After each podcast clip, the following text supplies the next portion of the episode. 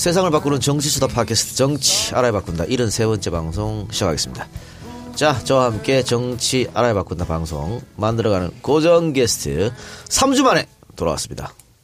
이 이야기는 즉슨 2주 출연료를 못 받아갔다는 그런 얘기죠. 자, 손수호 변호사 나오셨습니다. 네, 안녕하세요. 손소입니다. 네. 네. 어, 제가 그 24일 날이 이제 직원들 월급 주는 날이어가지고 어, 자료를 이렇게 보니까 손수호 출연료가 굉장히 적더라고. 뭐야 왜 수호한테 이거밖에 안 줬으니까 출연을 이번 달에 안 하셨다고.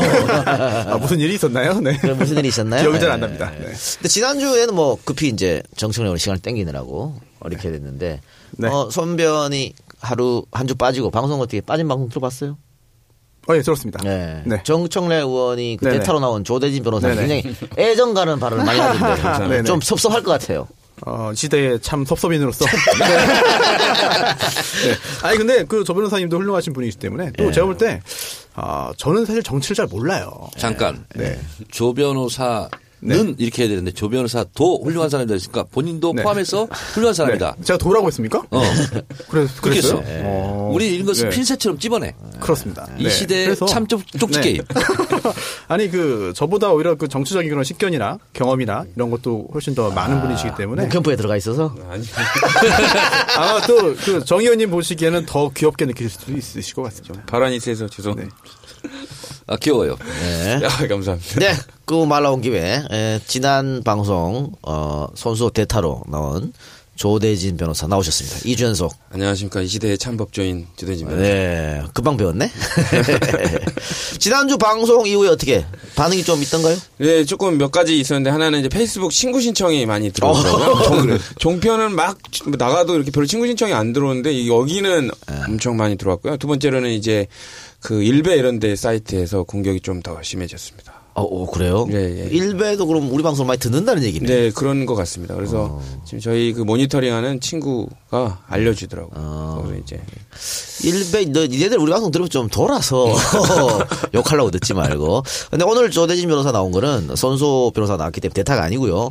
오늘 좀 세월호 이야기를 해야 될 것 같은데 우리 조대진 변호사가 어, 세월호 참사가 일어났을 때 대한변협 세월호 대책위원회 위원이었다고. 그래서 이제 그 자격으로 오늘 불렀어요. 네, 감사합니다. 네. 자, 그리고 어, 늘 우리 방송을 지키고 계신 정청래 의원 나오셨습니다. 여러분 안녕하십니까. 이 시대의 참 법률인. 투. 정청래입니다. 네. 에, 판도라. 법, 법률 연구를 많이 해요, 제가. 그래요? 어쨌든 그 판도라가 6회 만에 시청률 3%를 돌파해서 3.157. 야 박수 보내야 돼. 이 종편에서 3%를 넘기는 어, 거는 대단한 겁니다. 예. 아, 대단한 거예요? 네. 그럼요. 어, 그래요? 야, 근데 내가 아, 아시면서 아, 잘 몰라요. 내가 정의원한테 관심이 많아. 방송 다음 날 내 내가 출연하지 않지만 바로 검색해 갖고 아, 3% 넘었더라고. 진짜 정확하네. 그래 바로 내가 문자로 네. 축하드립니다. 딱. 야. 어, 3%의 의미가 그렇게 크구나. 그죠. 0.9 막 이렇게 나오는 거예요. 그럼요. 0.8. 재방송은 4%가 넘었대. 그 제, 재방송 별 의미 없으니까요. 자, 본방이 중요한데 3% 벽을 넘겼으니까 목표는 5%입니다 이제. 아니, 처음에는 시작할 때 그 제작팀한테 얼마나 나올 것 같냐고 그래서 내가 아니 내가 나가는데 뭐 5.4%는 나와야 되지 않아? 그랬더니 눈이 휘둥그레져가지고 뭘 세상 물정 모르고 얘기한다 이런 식으로 그렇네요. 어 그러더라고. 그러니까. 근데 진짜 이제 세상 물정을 좀 알았어. 좀 알아갑니까? 네. 네. 하여튼 뭐 좀 어렵더라고. 더 예, 열심히 하시고. 지난주 그 3% 넘었던 방송이 노승일 부장 함께 간 그 방송이죠. 네네. 내가 사실은 우리 방송에 나오고 나서 나갔잖아요. 네. 근데 우리 방송에 나와서 했던 말 그대로 하더라고 거기서. 그런데도 그걸 내가 계속 보- 봤어 내가. 재밌더라고. 네. 판도라가. 그렇게 딱딱 하니까. 그렇죠. 어. 이거 여기 와서 연습하고 간 건가? 아, 여기서 그래서 잘한 거야. 아, 그럼 연습비를 내고 하셔야 되는 거예요. 아, 근데 오늘 유민 아빠도 그런 격이야. 네. 판도라 나갑니다. 아, 그래요? 이 방송 같이 끝나고 같이. 아, 우리 방송 한 번 이렇게 다 이렇게 검증을 한번 받고 가는 오픈 게임, 예. 어, 오픈 게임을 한번 하고 그래요. 말이 이제 나왔으니까 자, 뭐 세월호 이야기를 이제 우리가 다시 하지 않을 수가 없는 그런 상황입니다. 어, 그래서 오늘 초대 손님으로 special한 게스트를 모셨습니다. 예, 유민 아빠 김영호 씨 나오셨습니다. 네, 안녕하세요. 세월호 희생자 유민이 아빠 김영호입니다. 예. 어, TV에서 그 매번 그 조체한 모습, 수염 이렇게 많이 난 모습, 또 바짝 말라 있는 모습만 보다가 어, 직접 이렇게 또 뵈니까 굉장히 이제 건강은 완전히 돌아오신 것 같아요. 네, 괜찮죠? 많이 건강해졌습니다. 예, 예. 근데 회복되는 데는 좀 시간이 좀 걸렸을 것 같아요. 얼마나 걸렸어요? 회복되는데 지금 시력이 좀 나빠진 거 아 시력. 아직 안 돌아오고 있고 그다음에 이제 뭐 기억력 같은 건 완전히 돌아오지는 않더라고요. 어. 기억력 같은 거는 그리고 이제 기력이 여자 몸처럼 돼 있다는 거. 뭐 그래? 예. 아직 뭐지? 옛날에는 운동하고 막 해가지고 저기인데 한 이틀 삼일 좀 힘들게 어디 동구차도 가서 이번에 갔다 오잖아요. 그러면 하루에 피로가 안 풀린다고요. 보통 한 이틀 잘 때도 있고 계속 누워만 있는 거예요. 근데 그게 안 돌아오더라고요. 그래요. 그 우리 뭐 모든 국민들이 같이 느꼈을 텐데 세월호가 이제 3년 만에 수면 위로 떠오르는 모습을 보고 다들 처참하다는 생각을 많이 했어요. 아마 근데 우리보다 일반 국민들보다 훨씬 더 감회가 남달랐을 것 같고 또 슬픔도 더 컸을 것 같은데 세월호가 떠오르는 모습 보면서 어떤 생각이 드셨어요? 처음에 이제 해역에 딱 도착했어요. 음, 아침 7시에 한 50분경 됐을 거예요. 도착해서 딱 본 다음 그 상황이. 근데 수면 위로 올라올 때가 4시였고 7시 반이니까 상당히 많이 올라와 있더라고요. 보는 순간 가슴이 무너졌죠. 어, 저 안에서 또 유민이가 마지막 생을 했던 곳이고 그런데 처참하고 그런데 또 한편으로는 슬프면서도 어떻게 보면 기뻐해야 될 건지 그러면서 정부가 원망이스러웠어요. 참 허무하고 이렇게 빨리 인양할 걸왜 이렇게 긴 시간을 기다리게 그렇죠. 했는지 너무 허무하더라고요. 그 유족분들 언론과 인터뷰한 거 보니까 세월호 떠오르는 모습 보면서 기쁘지만 참담하다 이런 표현을 하셨더라고요. 그게 뭐 정말 딱 맞는 어떤 심정이냐라고 물어보는 것이 제일 괴롭대요. 그러니까 예. 안, 안 그렇겠어요. 예. 근데 또 방금 말씀도 하셨지만 아니 이렇게 쉽게 올릴 걸 어떻게 보면 왜 3년이라는 시간을 보냈을까 이런 생각도 들고 또 저는 이번에 그 세월호 그 들어올리는 모습을 보면서 아니 대한민국 언론이 언제부터 세월호에 이렇게 관심이 많았지? 뭐 종편 뭐 연합뉴스 뭐 ITN MBC 뭐 온통 세월호 얘기만 하더라고요. 아니 왜 진작에 좀 관심을 가져주지 이제 와서 저럴까? 이것도 박 대통령의 뭐 수사 탄핵과 관계가 있을까요?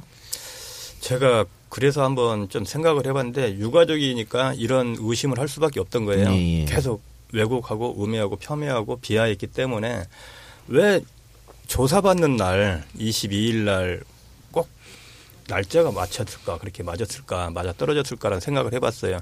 그러면서 네이버 인터넷 계속 검색을 해봤는데 박근혜 구속 아니 조사 조사했으니까 그날 계속 시끄러워하잖아요 며칠 동안 너무 조용하고 세월호 얘기가 전면을 다 차지했다는 거 뭐 이런 뉴스 봤을 때 그리고 세월호 언제부터 이 조사 계획서가 나왔는지 그 의심들을 물어봤어요 변호사님한테. 그랬더니 이게 계획서가 인양하겠다 계획서가 나온 게 3월 초였대요.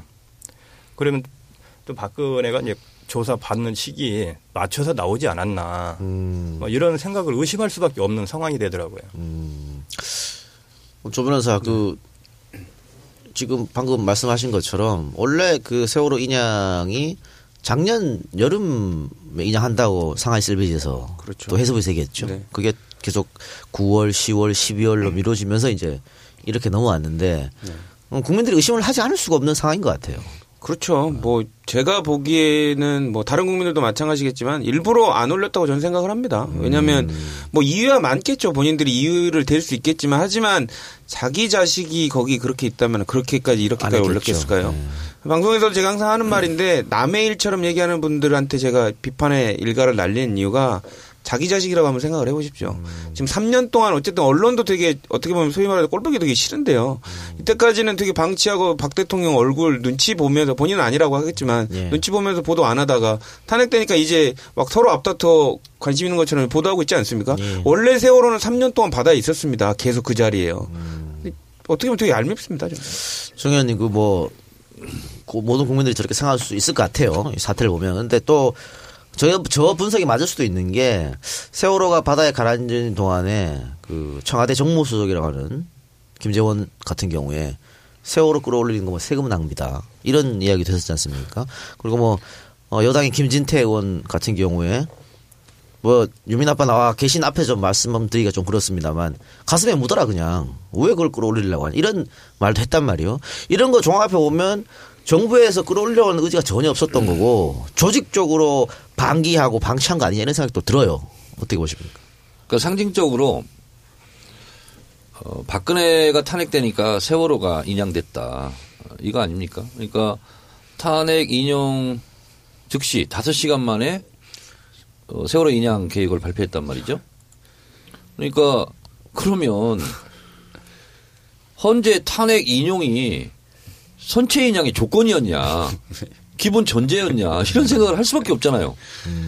아니 지금 3년 동안 뭐 했냐는 거지 지금까지. 그렇죠. 그러니까 박근혜 어, 대통령이 탄핵되지 않았으면 세월호가 올라왔을까? 이런 의심을 하는 것은 너무나 당연한 당연하다. 의심이에요. 예. 자, 그리고 손 변호사 오늘 오후에 막 속보가 떴어요. 네. 그 미 수습자로 추정되는 그렇습니다. 유골이 발견됐다. 네. 지금 어 8시 정각인데 지금 네. 상황은 어떤지 좀 설명 좀 해 주시겠습니까? 네, 어, 크기가 참 이런 말씀드리기 저도 예. 죄송스럽습니다만 어, 4에서 16cm 가량 되는 그 여섯 조각이 발견되었다. 아, 유골 그렇습니다. 예. 네, 발견되었는데 이게 그 희생자 한 명의 어떤 그 유골의 그 일부분인지 아니면 여러 명인지도 아직은 모르는 상황입니다. 아, 뼈가 섞일 수도 있으니까. 그렇습니다. 예. 그래서 이게 어, 발견된 장소가 굉장히 좀 논란을 일으킬 것 같은데요. 음. 이게 어, 지금 그 세월호를 이제 그 반잔 소식 선박에 거치를 했고 예. 그다음에 부양 위로 끌어올렸죠. 예. 근데 그 과정에서 이제 그 세월호 안에 있던 그 해수 바닷물과 펄이 이제 그 함께 이제 그 거죠? 나왔죠. 예. 흘러 나왔는데 당연히 그 과정에서 밖으로 나온 것으로 보인다. 아. 그런데 이게 문제가 뭐냐면 이게 그 유실 방지망을 설치를 해놨습니다. 예, 예. 그러면서 아 이제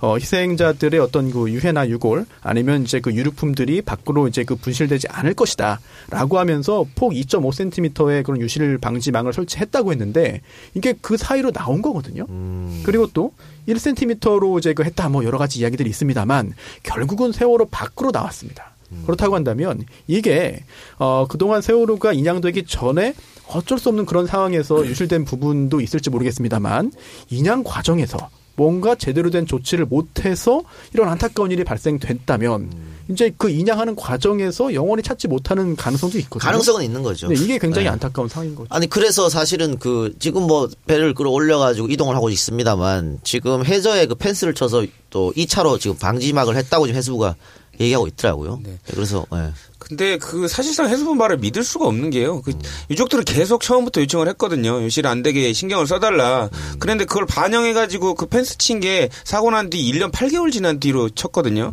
1년 8개월이면 계절이 몇 번입니까? 근데 그 뒤로 펜스를 꼼꼼히 쳤다고 하더라도 문제인 것이 지금 사실상 본인들이 완벽하게 지금 인양하고 있다는 그 인양 작업 자체도 사실상 램프 관련된 부분 들어올리면서 알았거든요. 그 부분 열려 있다는 거. 그렇죠. 그런데 그 정도로 부실한 사람들이 유시, 유가족들한테 그, 그, 뭐, 어, 유가족들 시신 관련된 부분을, 어, 유실 없이 잘 관리하고 이렇게 방지했다는 걸 믿을 수 있을까요? 저는 믿기 좀 어려울 것 같습니다. 그러니까 1년 8개월 예. 만에 펜스를 치고 그동안 그, 사- 그동안은 무방비 상태였다. 무방비였죠. 그냥 내버려뒀습니다. 그러니까 뭐, 뭐든지 초등 대응이 중요한데 1년 8개월 동안 펜스 치는 초등 대응을 안 했어. 맹골 수도에서요. 맹골 수도에서. 그 유속이 빠른 데에서. 또 하나는 뭐냐면 건져 올렸어요. 배를. 근데 거기서 반잠수식 선반에 올려놨는데 거기서 유골이 발견됐어. 예. 그러면 올릴 때 엄청나게 또 빠져나갈 수도 있었다는 있죠. 거고 더 중요한 것은 지금 조대진 변호사가 얘기한 것처럼 1년 8개월 동안 무방비로 펜스를 안 쳤어. 아니 그러니까 그 후에 치면 뭐 하냐고. 안친 것보다 낫겠지만 네, 법적인 이야기도 하나 좀 해야 될 것 같은데요. 어, 3월 21일에 시행된 법이 하나 있습니다. 바로 세월호 선체조사위원회의 설치 및 운영에 관한 특별 법인데 이게 그 선체조사위원회가 구성이 되어서 이제 그 업무를 시작하게 되잖아요. 이거 업무 중에 이런 게 있습니다. 위원회의 업무. 인양되어 육상 거치된 세월호의 선체 조사 이거 해야죠. 또 두 번째가 세월호 선체 인양 과정에 대한 지도 점검이에요. 예. 또세 번째가 미수습자의 수습, 또 세월호 선체 내 유류품 및 유실물 수습 과정에 대한 점검이거든요. 이거를 하려면은 이미 인양 작업이 이루어지기 전에 이 선체조사위원회가 구성이 되고 예. 그다음에 선체조사위원회가 이렇게 인양 작업이 제대로 될 수 있도록 점검, 관리 감독을 해야 되는데 이게 인양 작업이 다 된 다음에 아직도 이제 이 상황에서도 구성이 안 된 상태거든요. 법을 만들었지만 우여곡절 끝에 이 법의 실효성이 굉장히 떨어진 상태다. 게다가 아직도 이제 구성도 되지 않은 상태에서 지금 유골의 일부가 발견되었고 이게 추정컨대 뭔가 인양 과정에서의 어떤 그 부실한 작업에 의해서 이런 일이 생겼다고 한다면 이게 유가족들 또 미수습자 가족분들의 희생자 가족분들의 마음에 더 큰 상처를 주는 거 그렇죠. 아니겠느냐. 이게 사실 법을 좀 더 빨리 만들어서 시행을 하고 준비를 했어야 되는데 너무 늦게 만든 것 예. 같습니다. 그 선체조사위원단 얘기하고 또 뭐 미습자 가족들과 유족들 간에 뭐 갈등이 있다 이런 얘기도 있던데 그 문제는 이따가 좀 본격적으로 나눠보도록 하고요. 그 중요한 것은 이제 그 앞으로 이제 조금 조금씩 나올 것 같습니다. 미수습자의 이제 유골들이 그런데 그 아까 손변 말처럼 이게 그냥 하나의 사체에서 나온 것일 수도 있고 섞일 수도 있잖아요. 근데 이건 그러면 대조 작업, 확인 작업이 필요할 거 아닙니까? 누구의 뼈인지 이거 어느 정도 지금 걸린다고 얘기를 하던가요? 저희가 이제 처음에 진도 실내체육관에 있을 때 어, DNA 검사를 시작을 했었어요. 예. 그 동기가 뭐였냐면은 어, 어느 학생을 찾았는데 이름표를 달고 왔어요. 아이가. 음. 아, 그래서 무조건 실컷 가서 부모님이랑 장례 절차까지 갔어요. 예. 갔다가 어, 이름표 딱 보고 이제 얼굴 보니까 아니야. 음. 주머니에 뒷쯤에 또 하나 이름표가 있는 거야. 음. 그 얘가 친구 거라 걸고 있었던 거예요. 예, 예. 그래서 다시 또 내려왔어요 목포까지.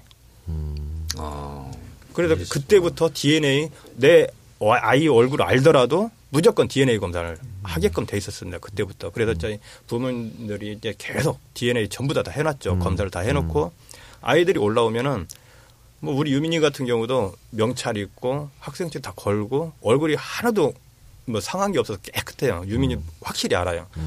그런데도 안 보내줘요. DNA 검사 확실하게 100% 하고 보내주겠다 해서 하루가 걸려 24시간. 24시간 걸리는데 지금은 이제 각 지금 뼈 조각이라고 그러잖아요. 예. 근데 지금 보면은 뼈들이 엉켜 있을 가능성도 많고 높죠. 왜냐하면 2014년도 10월에 황지연이가 마지막 295번째로 이제 수습해서 인양이 돼서 왔는데 이 아이가 몸이 이렇게 우리처럼 생각을 몸이 퉁퉁 불어 있는 게 아니라 또 성한 게 아니에요. 건질 수가 없어요. 부서져 가지고. 그래서 마대로 이렇게 싹 감싸 가지고 올려왔던 아이거든요. 지금 보면 3년이에요. 그 후로 2년이 더 지났기 때문에 뼈가 뼈가 물살이 흘려서 다 벌써 나는 왔다 갔다 할 거라. 뼈마디가 해체됐다고 봐야 되는 예, 생선이 다 분리가 됐을 때라는 얘기예요. 지금 시, 시간적으로 보면은. 그 해양수산부의 그 세월호 인양 추진단이 구성되어 있고요. 또 이철조 그 추진단장이 오늘 기자들과 일문일답을 가졌는데요. 여기에 대해서도 기자들이 당연히 아 이제 그 신원 확인에 대해서도 질문을 했습니다. 그렇죠. 중요한 거죠. 네, 여기에 대해서 이렇게 답을 했는데요. 어, 지금 국립과학수사연구원 유전자 연구팀 6명이 팽목항으로 오고 있다. 지금은 이제 도착했을지 모르겠습니다. 도착해서 업무를 개시하는데 어, 이제 유전자 검사는 대검 찰청하고 국과수가 이제 협력해서 진행할 것이고 어, 소요 시간이 약2 에서 3주 정도 걸릴 것이라고 이야기를 했습니다. 어, 그러자 기자 한 기자가 이렇게 질문했는데요. 보통 2, 3일이면 되는 거 아니냐? 왜 이렇게 오래 걸리냐? 했는데 조금 전에 이제 그 아버님 말씀하신 대로 그런 여러 가지 그런 그 난점들이 있기 때문에 시간이 좀 더 걸릴 것이다라는 이야기를 했고요. 어, 그리고 또 이런 말도 했습니다. 이제 그 미수습자 유골은 이제 목포로 옮기는 것인가? 라는 질문을 이제 그 기자들이 하자 어 그 장소는 이제 국가수가 와야 결정될 수 있을 것이다. 그러면서 어 이미 그 한참 전에 이제 미수습자 가족들의 DNA를 이제 수집을 해- 해놨기 때문에 시간이 그렇게 오래 걸리지 않을 수도 있겠다. 라는 희망 섞인 이야기를 하면서 어 실물이라는 표현 을 썼습니다. 이제 실물을 보면서 하는 작업 외에는 다 준비해 놨다. 라는 이야기를 했는데요. 어 제발 이제 그 추진 단장의 이야기대로 좀 하루속히 좀 신원이 확인되어야 되겠고, 근데 신원 확인이 이게 그 미수습자의 어떤 그 유해 일부가 유골이 발견이 한 번에 되는 게 아니라 사실 수개월 동안도 조금씩 될 수 있잖아요. 그럴 수 있죠. 이런 네. 경우에는 정말 어 글쎄요 원인 조사와 이제 미수습자 유해의 수습 과정에서 어느 것에 우선을 둘 것인가라는 또 애매하고 그렇죠. 정말 안타깝고 슬픈 문제가 야기할 수 있을 것 그러니까 같습니다. 뭐 유족들 입 장, 그 미수습자 가족들 입장에서는 배가 이제 떠올랐기 때문에 빨리 내 아이를 찾을 수 있다고 생각하실 수도 있겠지만 생각보다 시간이 좀 오래 걸릴 것 같습니다. 자, 미수습자 이야기하고 세월호의 다른 이야기들은요. 또 이것도 조금 이따 본격적인 방송에서 하기로 하고요. 우선 그 유민 아버님도 오랜만에 저희 방송에 나오셨으니까 어, 박근혜 전 대통령 파면의 그 순간 헌재에서 어, 이정미 재판관이 이야기할 때 어떤 생각이 좀 드셨어요? 가족들도 그날 이제 헌재 앞에 다 있었거든요. 저도 이제 헌재 앞에서 그 방송을 실시간 보면서 이제 헌재 앞에서 있었는데 어, 탄핵 인용이 안 됐어요. 세월호 문제만. 세월호 문제 만났죠. 예, 그래도 그때 다들 막 울고 또안 됐다는 이유는 저는 그렇게 생각해요. 청와대 압수수색을 못 했잖아요.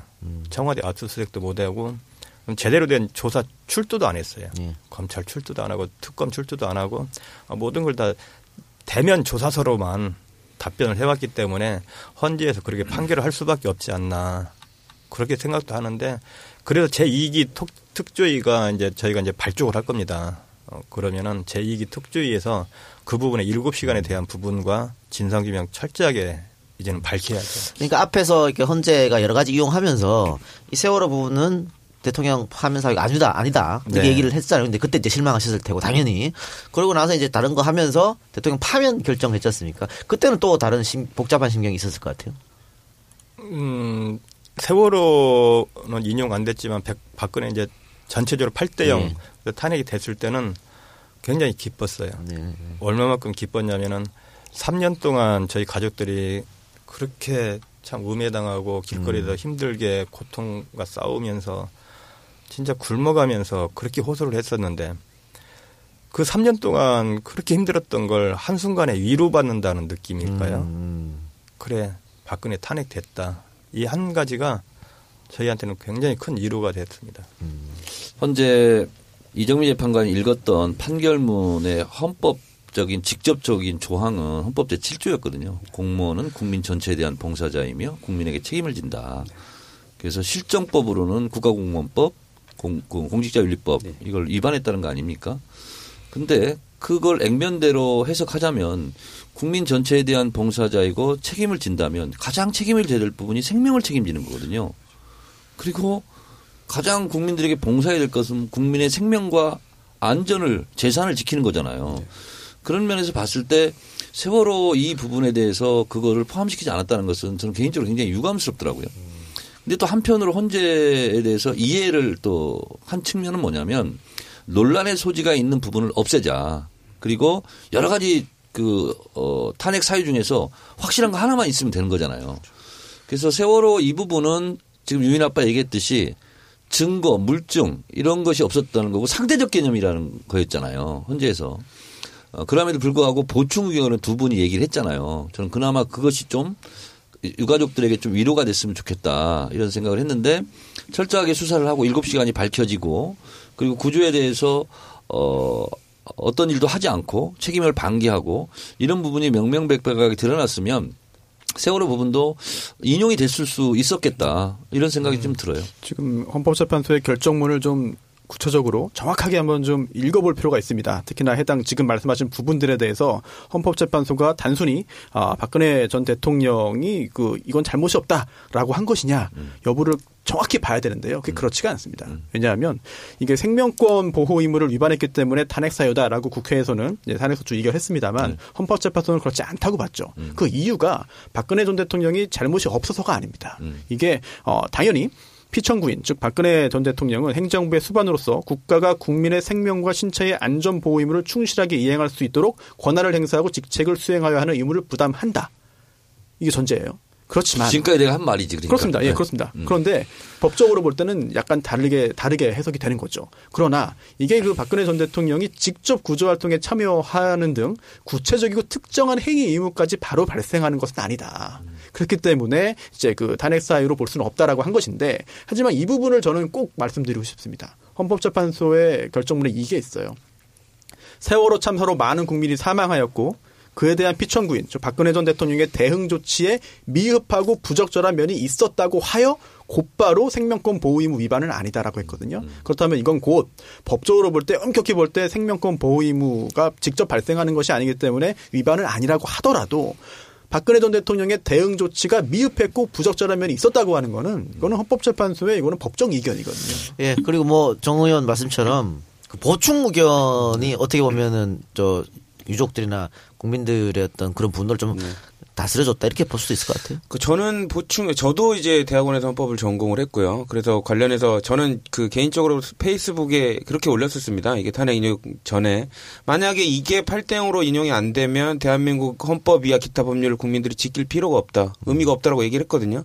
너무나도 명확했고 인용이 될 거는 알았습니다. 근데 무엇보다도 세월호 관련된 부분은 물론 사람들은 그럴 수도 있습니다. 아니 대통령이 어떻게 그러면 튜브 타고 가가지고 애들 어떻게 다구해라고 할 수도 있겠지만 국민들은 그런 마음으로 대통령을 뽑아준 겁니다.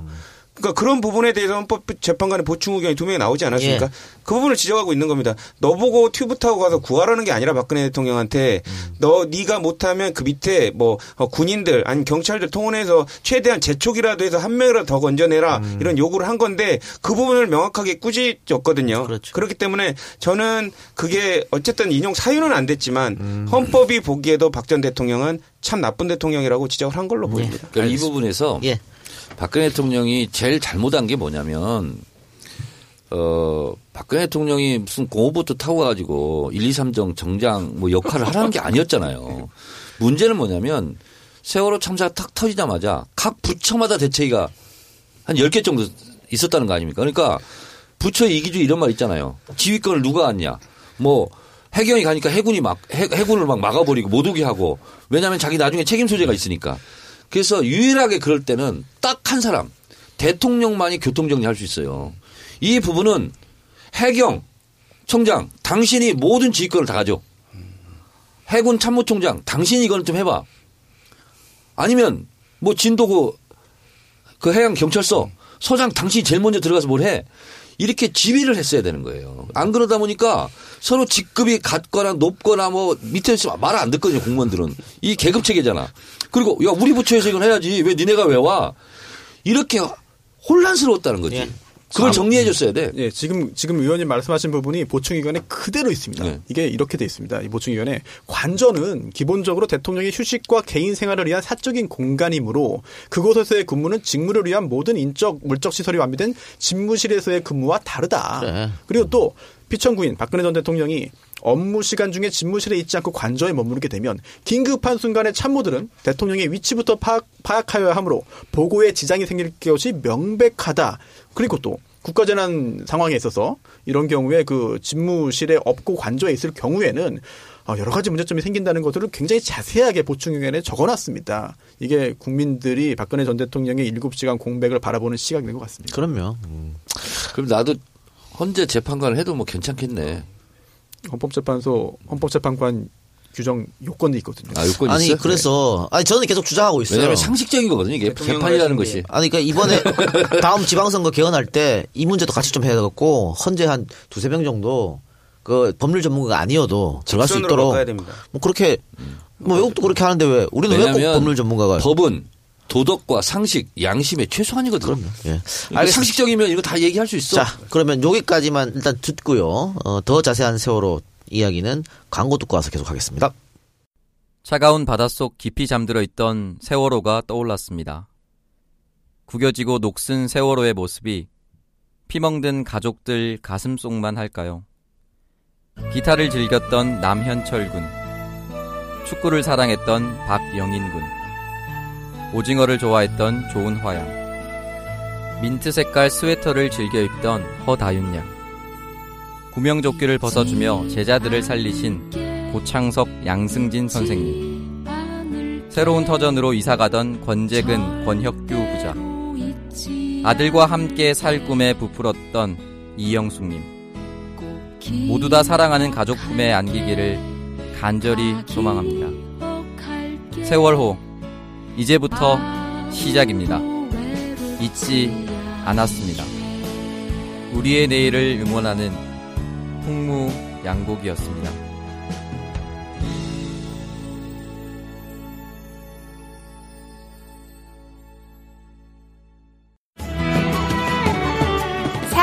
전통의 민물 매운탕, 공주 매운탕을 소개합니다. 매운탕 장사하시는 분도 직접 드시고 가시는 진실한 매운탕. 엄지척 하며 정말 죽이네어를 연발하는 매운탕. 진한 국물에 소주 한 잔이 생각날 때 어떤 자리에도 잘 어울리는 신의 한수. 칼칼하면서도 시원하고 진한 국물 맛. 공주 매운탕의 히트 상품인 참게탕은 남녀노소 누구나 즐길 수 있고요.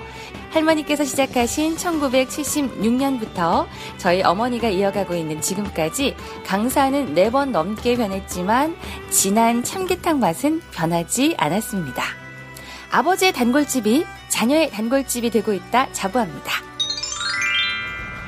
40년 넘게 이어온 전통의 맛을 직접 공주까지 오지 않아도 택배를 통해 즐길 수 있습니다. 주문 전화는 1544-3081, 1544-3081로 연락주세요.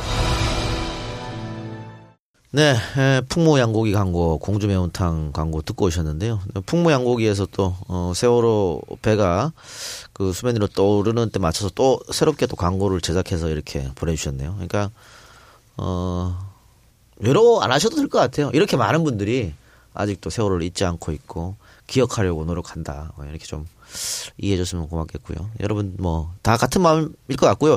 오늘 풍무 양고기 사장님이 또 저한테 그 메시지 하나 보내주셨는데 그 양고기 입구 앞에 그 지금 저 유민 아버님이 하- 하고 뺐지 예, 요런 또 팔찌 이걸 앞에 입구에 이렇게 놔뒀더라고 무료로 갖고 가시라고 예. 그렇게 했으니까 저 풍무 양고기 많이 사랑해 주시고요 또 공주 매운탕 소주가 생각날 때 공주 참게 매운탕 많이 주문해서 드셔보시기 바랍니다 네 그러면은 다시 자 우리 방송으로 들어가서요 뭐 세월호가 왜 이렇게 늦게 뭐 하게 됐냐 뭐 이런 건 음모론도 뭐 나오고 있는 것 같고 여러 가지 문제점도 있- 있었던 것 같은데요. 뭐 그것보다는 앞으로가 어떻게 될까가 조금 더 중요한 것 같습니다. 그 이제 목포 신항으로 옮기는 작업이 남았는데 이 작업도 쉽지는 않다 그래요. 아마 저로도 이제 좀 빠를 테고 서해다 보니까 섬들이 많잖아요. 그래도 또 수로도 좀 작고 이래서 그래서 굉장히 저속으로 옮길 거라 이런 얘기가 있는데 지금 도착 예정은 해수부가 언제로 잡고 있습니까? 31일. 예, 31일 날. 30일 날 출발해서 예. 31일 날 어, 목포 신항에 도착할 예정인데 참 이것도 무슨 얄궂은 역사의 아이러인지 박근혜 구속 결정 결정 시간과 도착 시간이 거의 일치할 것 같아. 그러면 목포 시장에 도착해서 이제 또 부두로 옮기는 작업이 또 필요하잖아요. 배에서 이제 옮기는 작업. 그 시간에 또 걸릴 것 같고요. 일단 이동하는 속도는 뭐 아까 말씀 주신 대로 되게 저속으로 예. 14km 아니면 제일 빠르면 18km 정도로 이동을 한다고 하는데요. 날씨나 이런 거에 따라 또 영향을 받을 수는 수 있지만. 예. 어쨌든 정상적으로 도착을 한다면 뭐한뭐 10시간 남짓해서 도착을 하고 이제 옮기는 작업이 나중에 이제 수습하는 데 과정에서 되게 중요하기 때문에 그렇죠. 되게 예민하게 준비를 하고 있는 것으로 예. 알려지고 있습니다. 자, 근데 문제는 옮기는 것까지는 뭐 다들 문제가 없을 것 같은데요. 이 선체 수색과 관련해 가지고 선체를 절단하느냐, 그대로 수색을 하느냐. 보존한 채 이거 가지고 지금 논란이 좀 있는 것 같습니다. 해수부에서도 공식 입장을 내놓지 않고 있고 아까 뭐 손변이 이야기한 것처럼 선체 조사단이 꾸려지면 좋겠는데 아직 확실히 꾸려지지 않았기 때문에 이게 해수부랑 협의도 지금 안 되고 있고 뭐 유족들과 미수습자 가족들 간의 의견도 조금 대립되는 것 같고 이러고 있는데 일단 그 가족들끼리 대립하는 건 어떤 이유인지 좀 유민 아버님께 설명해 주실 것 같아요. 어, 이제 미습자 가족 같은 경우에는 아, 저희가 이해를 할 수가 있어요. 왜냐하면은 내 아이가 우선이니까. 그렇죠. 네. 3년 동안 기다려 왔으니까. 그래서 해수부가 절단을 해야 빨리 찾는다. 네. 이 빨리라는 말을 계속 되새깁니다. 또 구조하고 인양하는 과정에 있어서 이를 구멍을 뚫고 이걸 해야지 빨리 해야 됩니다. 빨리 네. 인양할 수 있습니다. 그래서 계속 미습자한테 먼저 보고를 해주고 정보를 공유해요. 음. 근데 이제 저희 가족들은 유가족들은 이제 무슨 의미냐면은 당연히 미습자 가족도 다 아홉 명 모두 다 찾아야 됩니다. 하지만 거기에 따라서 진상 규명도 같이 이루어져야 된다는 거. 그렇죠. 그래서 저희가 이 상하이 셀비지 말고 애초에 이 선정 과정에 있어서 저희가 네덜란드 도크와이즈사라는 회사를 추천을 했어요. 또 거기 사하고 제가 저희가 이제 가족들 가서 많이 얘기를 들어봤는데 거기는 어떤 방식이냐면은 지금 상하이 셀비지 같은 경우는 어 와이어로 끌어올려서 하는 방식이었는데 이 도크와이즈사하고 상하이 셀비처럼 반 잠수식 선박이 있어요. 거기에도 그래서 그걸 운영하고 있는데 그 사람들은 어떻게 설명했냐면은 수중에서 세워서 올리겠다. 음. 그게 더 안전한 방식이에요. 네덜란드 도크와이즈는 예.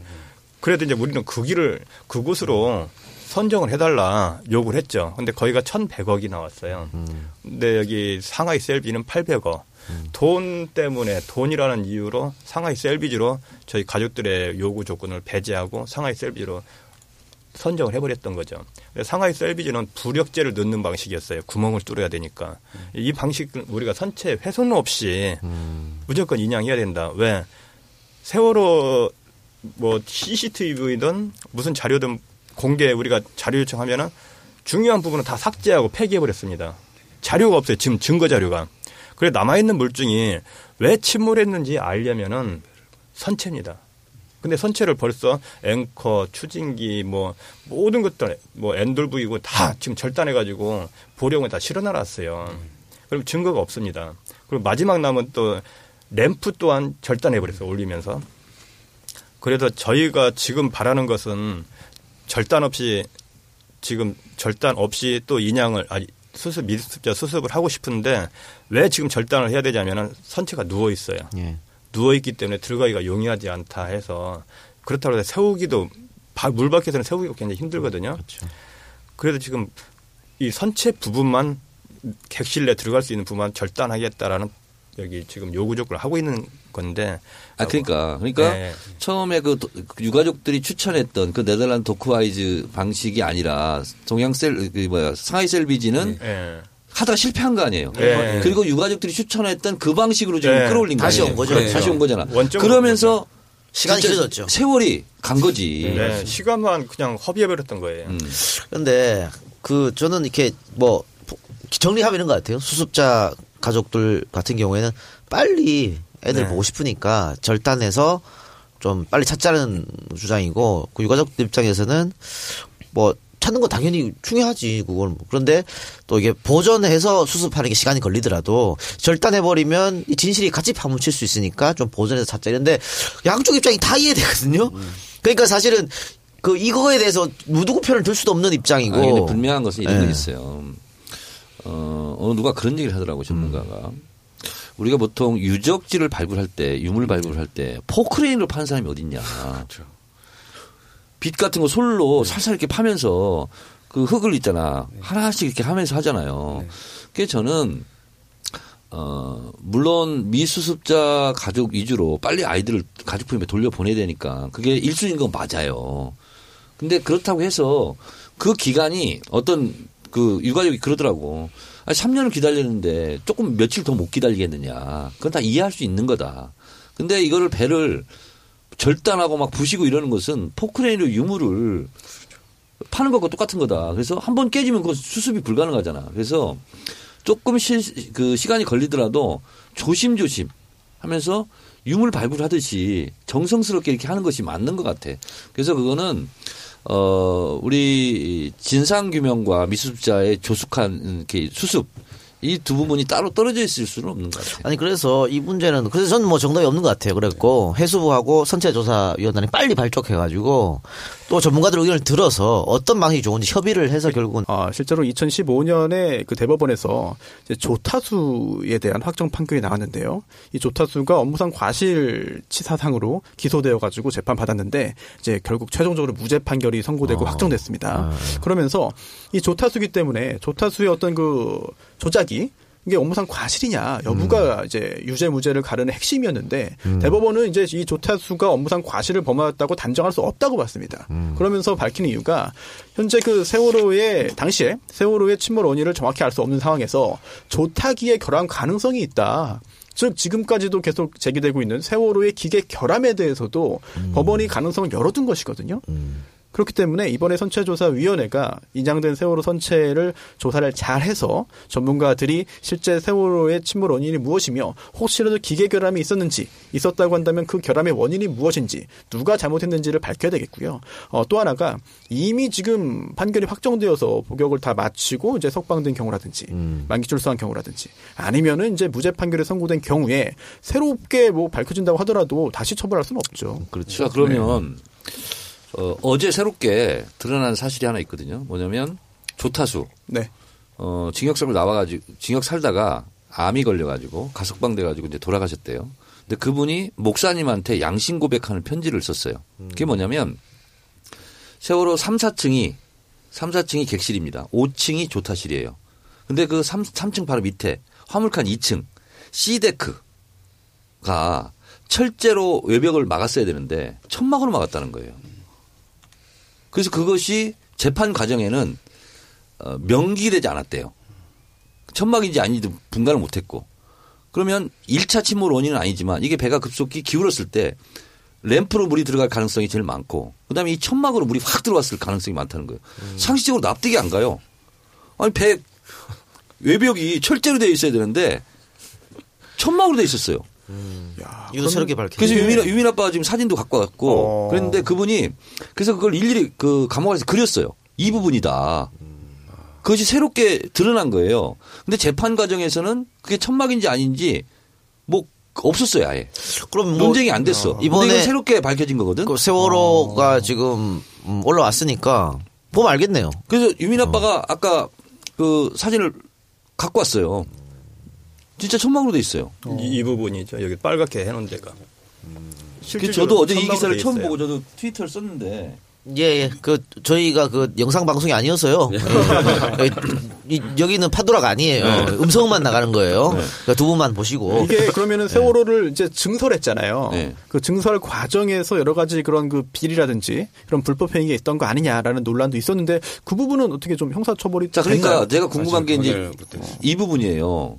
예를 들어서 세월호를 불법 개조했다. 철제를 해야 될 것을 철제로 안 하고 천막으로 했다. 그럼 거기에 관련해서 형량이 다시 재조정돼야 되는 거잖아.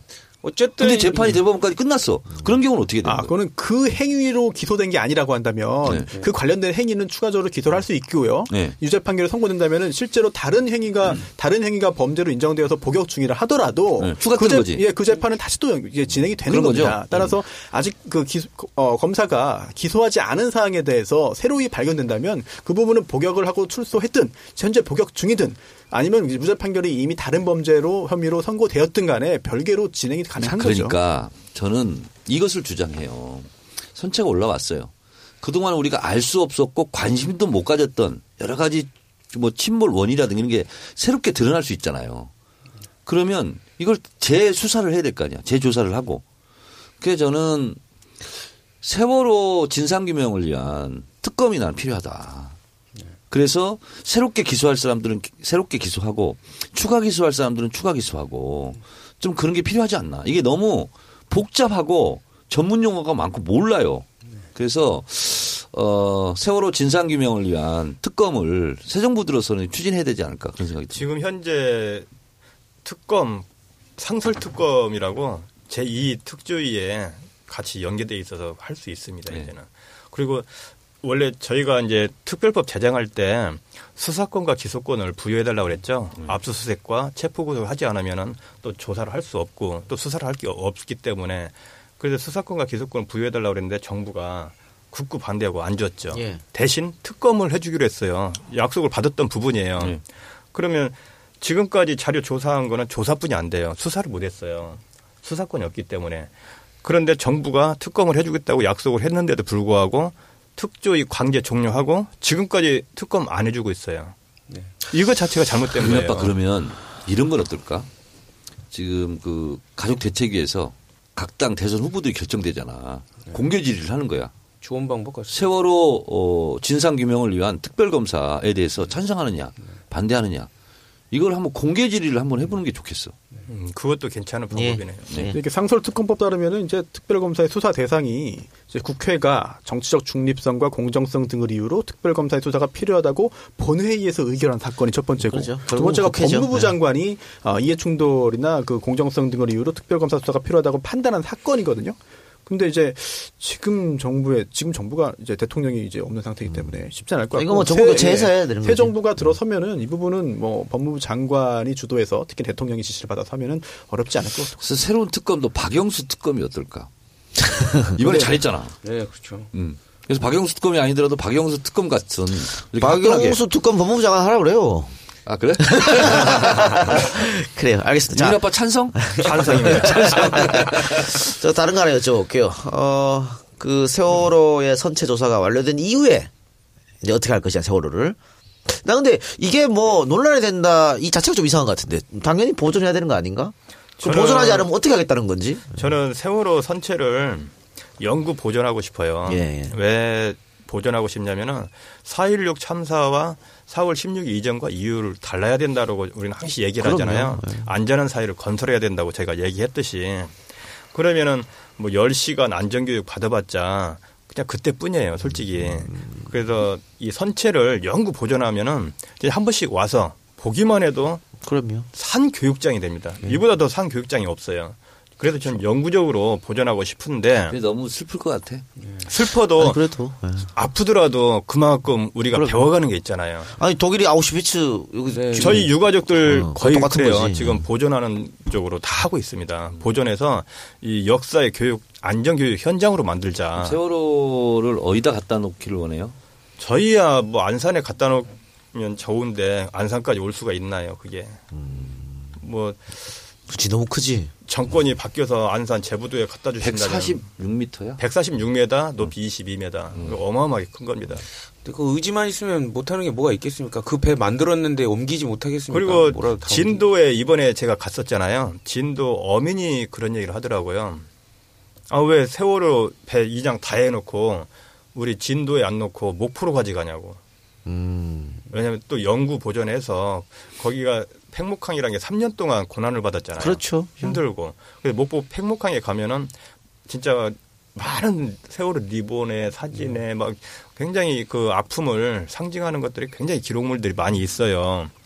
왜 굳이 그 팽목하대 안 해주고 목포로 가냐고 그 주민이 그런 얘기를 해요. 이제 건지니까. 신앙이 그 굉장히 이렇게 튼튼하게 예. 돼 있대요. 기반 시설? 기반 어, 시설이. 그래서 이게 워낙 워낙 무겁고 이게 몇 톤이야 이게. 8,500톤. 8,500 막 이렇게 되니까 잘못하면 이게 사고 날 수도 있고 네. 그래서 목포 신앙으로 갔다. 아, 근데 보존은 정말 팽목하게 하는 것도 괜찮은 방법 같네요. 보전은 네. 팽목항에 해줬으면 하더라고 그분들도 그러면 그 관광 좀 관광지도 되고 네.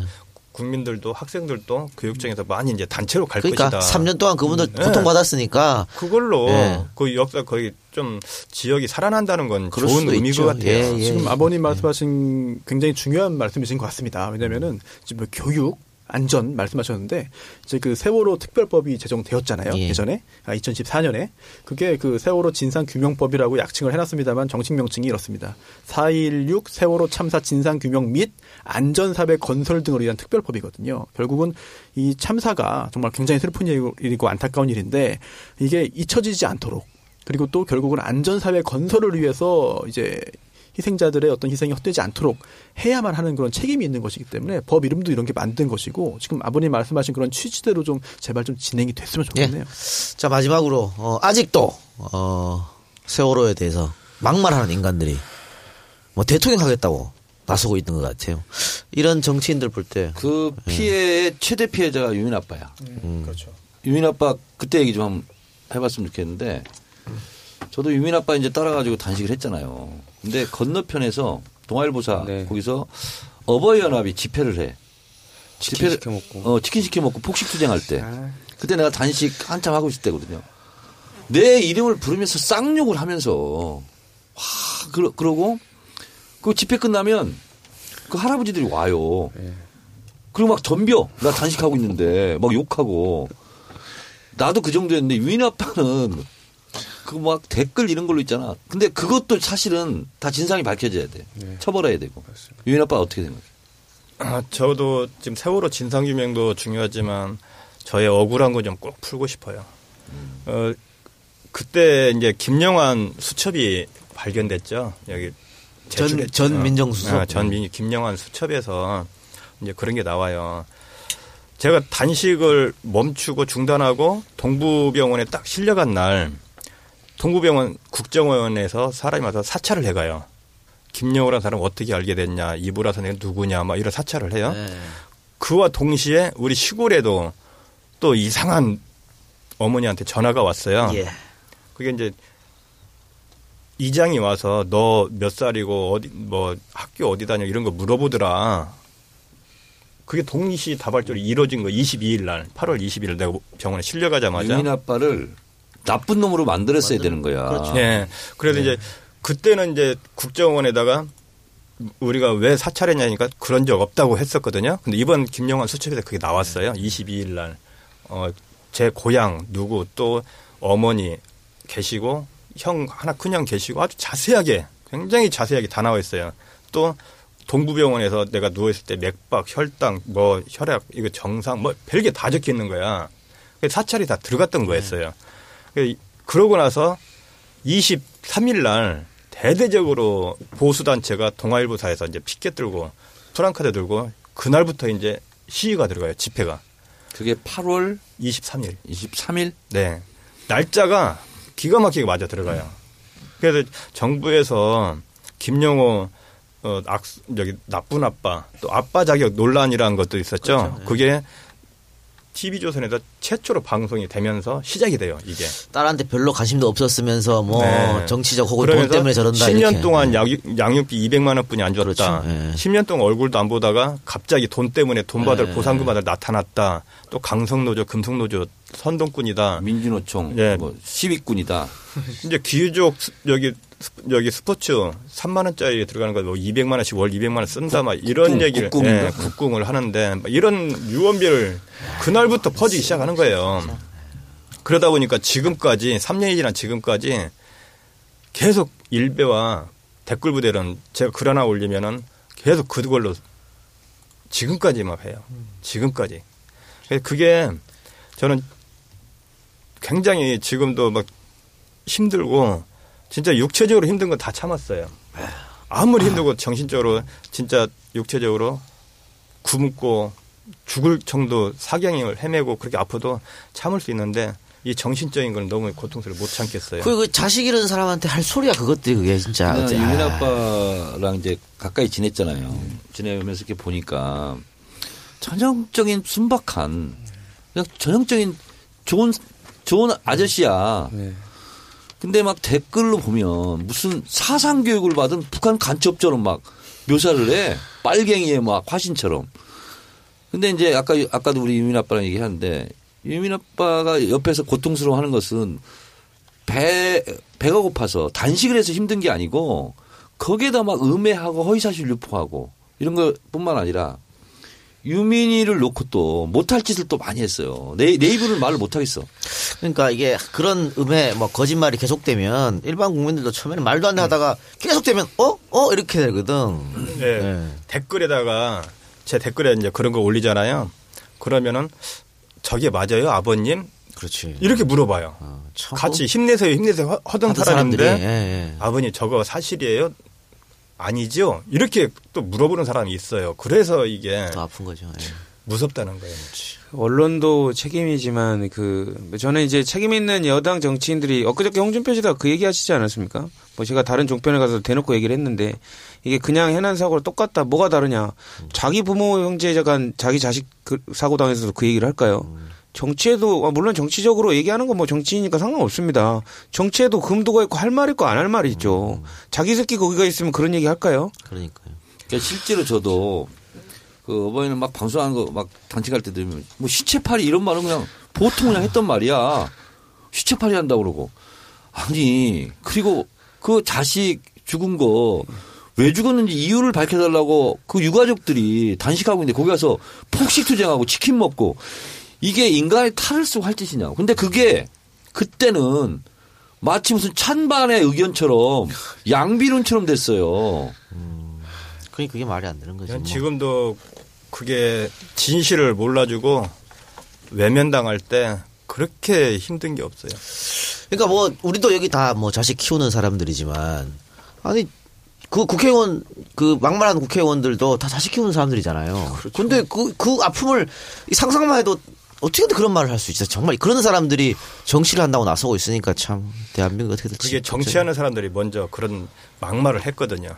또 언론을 이용해서 또 폄훼 보도하고 왜곡 보도하고 그리고 세월호 진상 규명 특별법이라든지 세월호 인양에 대한 중요성 이런 걸 보도하지 않고 계속 주구장창 보상 얼마 보상 얼마만 언론이 내보냈어요. 그러다 보니까 세금 도둑이다. 네. 그러다 보니까 세월에 관심 없는 일베나 댓글 부대 이런 사람들은 오로지 돈으로만 우리를 매도하는 거예요. 그러니까 김기춘 실장 같은 경우에도 본인도 본인의 자식이 저기 이렇게 좀 병상에 누워 있잖아요. 그런데도 불구하고 그 김영한 그 수첩에 보면 업무일지에 보면 김기춘 실장이 그랬다는 거 아니야. 세월호를 인양하게 되면 정치적 부담이 되니까 X. 하지 말라 뜻이야 그냥. 이게 뭡니까 이게. 이런 사람들이 유정자라고 앉아 있으니까 나라가 제대로 돌아갔겠어요. 네, 세월호 문제는 뭐 여기까지만 하고 어, 여러분들 세월호는 뭐 아직 끝나지 않은 거니까 계속해서 기억해 주시고요. 잊지 말아 주셨으면 좋겠습니다. 자, 그럼 광고 듣고 와서 어, 박근혜의 구속영장에 대해서 이야기해 보도록 합시다. 뭐 우리 방송이 지금 수요일이니까 내일 이제 실제 심사가 이루어지는 거죠 목요일 날. 네, 그렇습니다. 그 얘기를 해 보도록 합시다. 세차가 필요할 땐새 차를 파는 사람들, 세차 장기 렌터카는 새 차를 파는 사람들, 자동차 오토리스는 새 차를 파는 사람들, 정직한 장기 렌터카 사업자를 위한 오토리스는 새 차를 파는 사람들, 자동차를 사랑하는 금융 전문가들이 만든 회사. 새 차를 파는 사람들,